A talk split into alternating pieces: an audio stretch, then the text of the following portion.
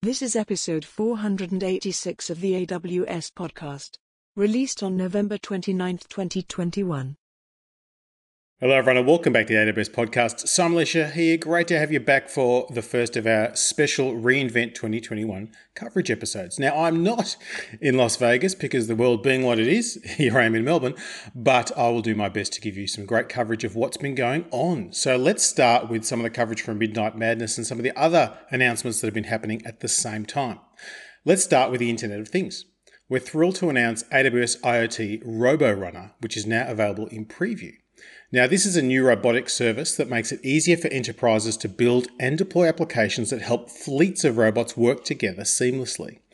With AWS IoT RoboRunner, it's easy to build applications that make it possible to interoperate and orchestrate robots from a single view by reducing the complex development work required to connect robots to each other and the rest of your industrial software systems. So, this particular service collects and combines data from each type of robot in a fleet and standardizes data types like facility, location, and robot task in a central repository. Developers can use AWS IoT RoboRunner's APIs and software libraries to build applications on top of the centralized repository for use cases such as task orchestration, space management, and robot collaboration. So, this is really useful in improving the efficiency of robotics fleets and reducing the cost of running these operations. So, this is now available in preview in US East North Virginia and Europe Frankfurt regions. AWS IoT SiteWise now supports hot and cold storage tiers for industrial data. So, a hot tier is optimized for real time applications, and the cold tier is optimized for analytical applications. And as we know, they have different requirements. The hot tier stores frequently accessed data with lower write to read latency. And you can also store data in this tier for industrial applications that need fast access to the latest measurement values from your equipment. So things that do real time metrics and other interactive type stuff and alarming, of course. The cold tier stores that less frequently accessed data that used for BI dashboards, artificial intelligence, machine learning, historical reporting, etc. So this helps you reduce your storage cost for less frequently accessed data couple of updates for AWS Greengrass. Today we're launching the Greengrass Software Catalog, which is a collection of AWS IoT Greengrass software components developed by the Greengrass community. Instead of developing device applications from scratch, you can now choose from a list of pre-built Greengrass components on GitHub to kickstart your IoT Edge applications. You can get up and running and quickly, and as part of this launch, we're also offering the Greengrass Development Kit command line interface, or CLI, that you can use to configure and build the catalog components in your local development environment. Now, the catalog includes several new components with capabilities such as streaming to Amazon Kinesis video streams, Modbus TCP protocol support, local InfluxDB time series database, and Grafana visualization.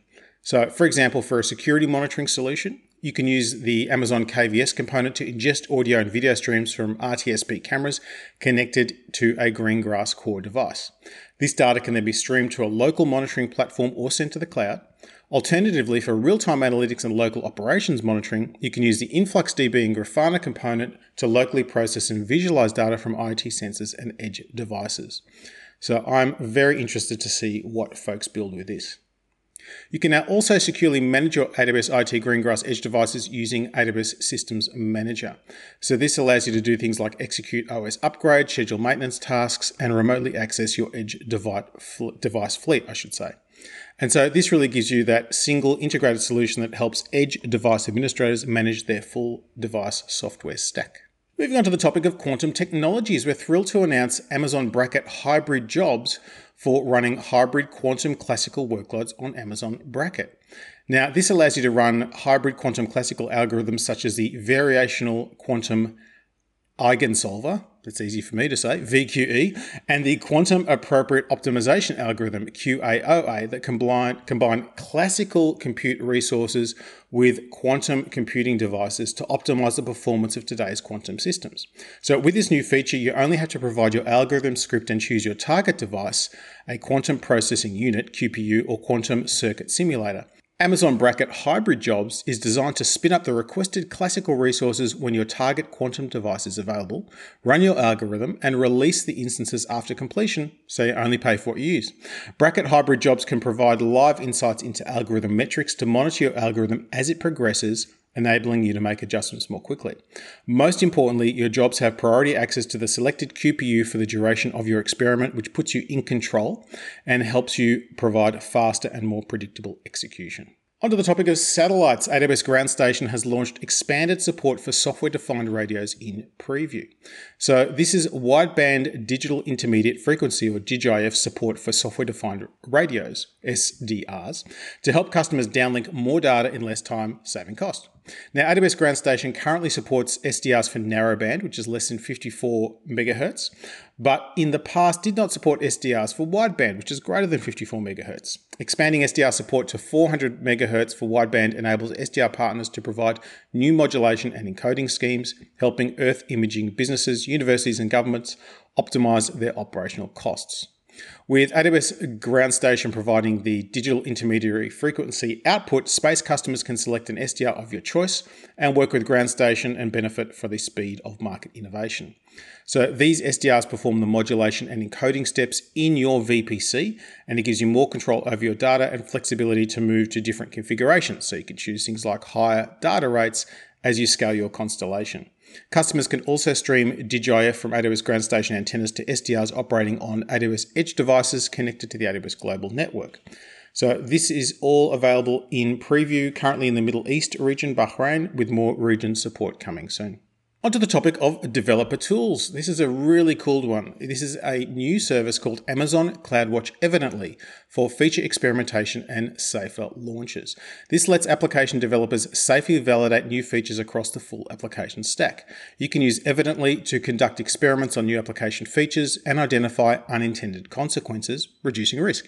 When launching new features, developers can expose the features to a subset of users, monitor key metrics such as payload times and conversions, and then safely dial up traffic for general use. Now, this is part of CloudWatch's digital experience monitoring capabilities, along with uh, Amazon CloudWatch Synthetics and the new, which I'll talk about soon, Amazon CloudWatch RUM.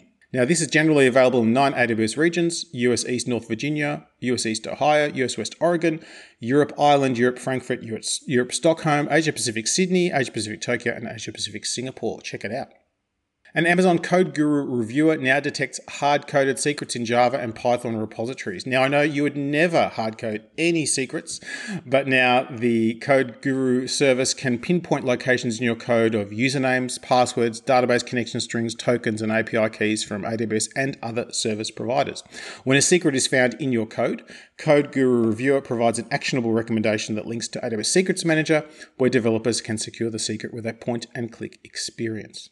Onto the topic of compute, we're thrilled to introduce a couple of new instance types. The Amazon EC2 M6A instances are now generally available. These are a, a new uh, general purpose type of instance. These are powered by third generation AMD EPYC, codenamed Milan, processors with an all core turbo frequency of 3.6 GHz and deliver up to 35% better price performance compared to the M5A instances and 10% lower cost when compared to x86 based EC2 instances.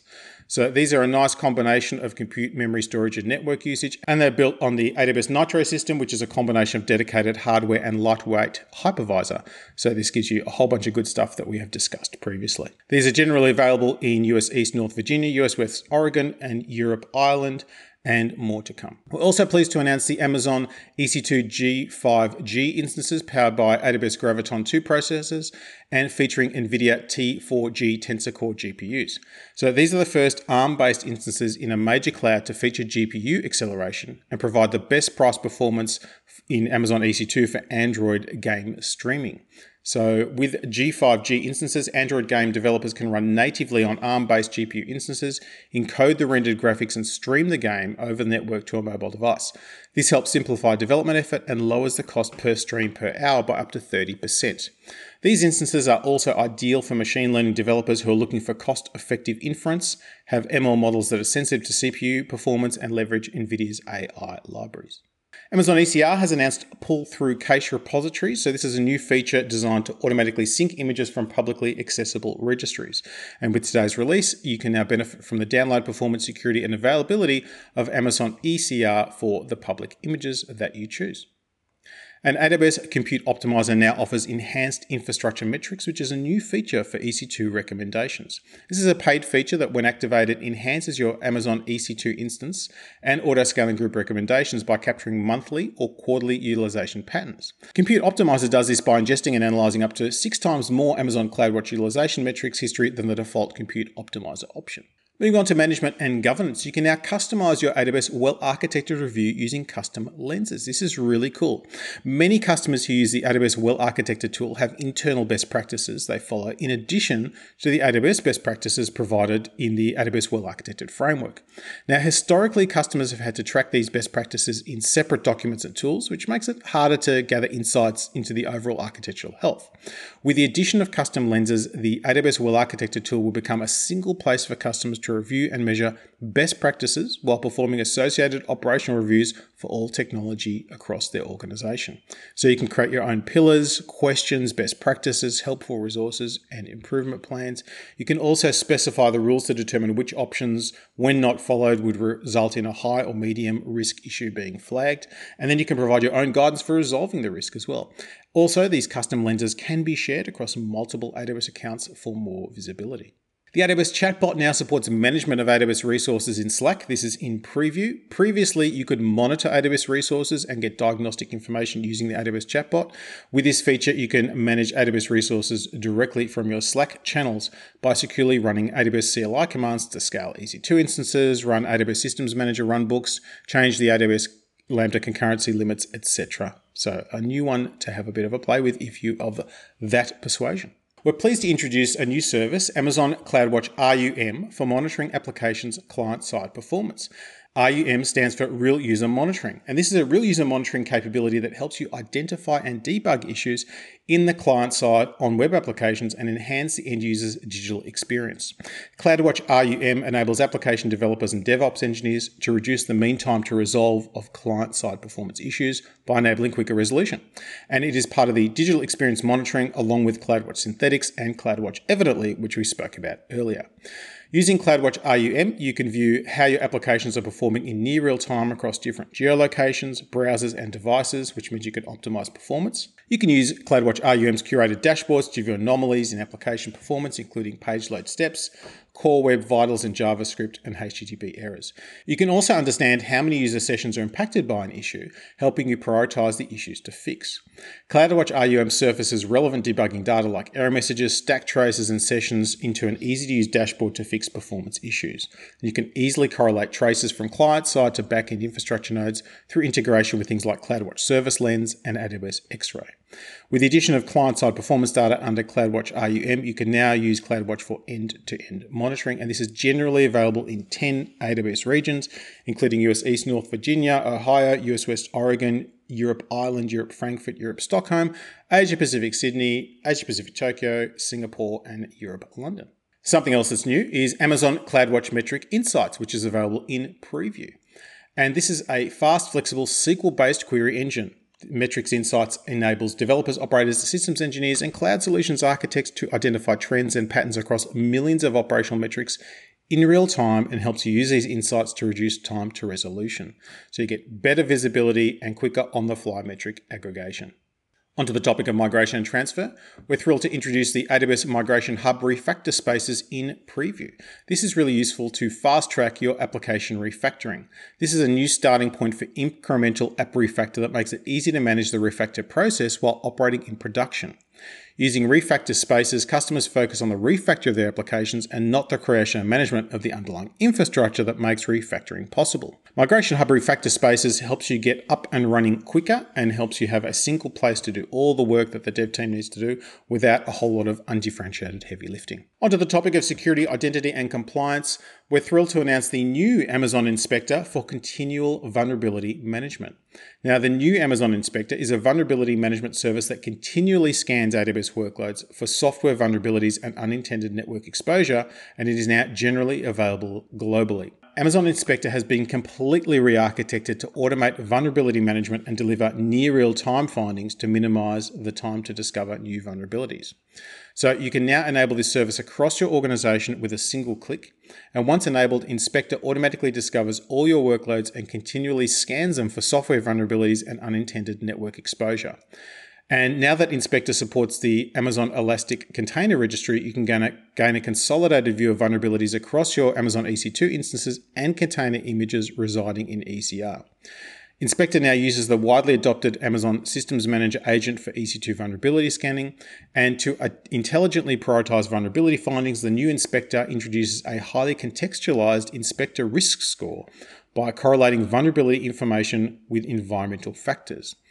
The inspector findings are also routed to Amazon Security Hub and pushed to Amazon Event Bridge to automate with partner solutions to reduce mean time to resolution.